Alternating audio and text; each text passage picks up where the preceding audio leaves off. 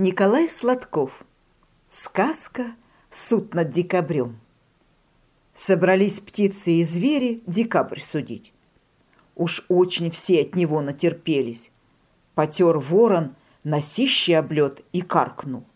День декабрь нам сократил, а ночь сделал длинной-предлинной.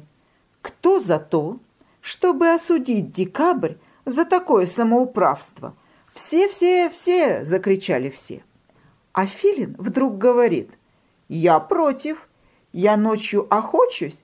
Мне чем ночь длиннее, тем сытнее». Почесал ворон коготком затылок. Судит дальше. В декабре скучища в лесу. Ничего веселого не происходит. Того и гляди, от тоски сдохнешь. Кто за то, чтобы декабрь за скуку осудить.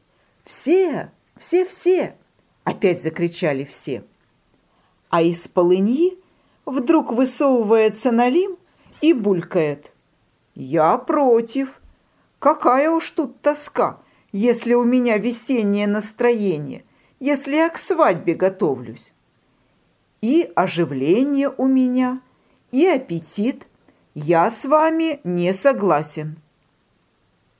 Поморгал ворон глазами, но судит дальше. Снега в декабре плохие, сверху не держат и до земли не дороешься. Измучились все, отощали.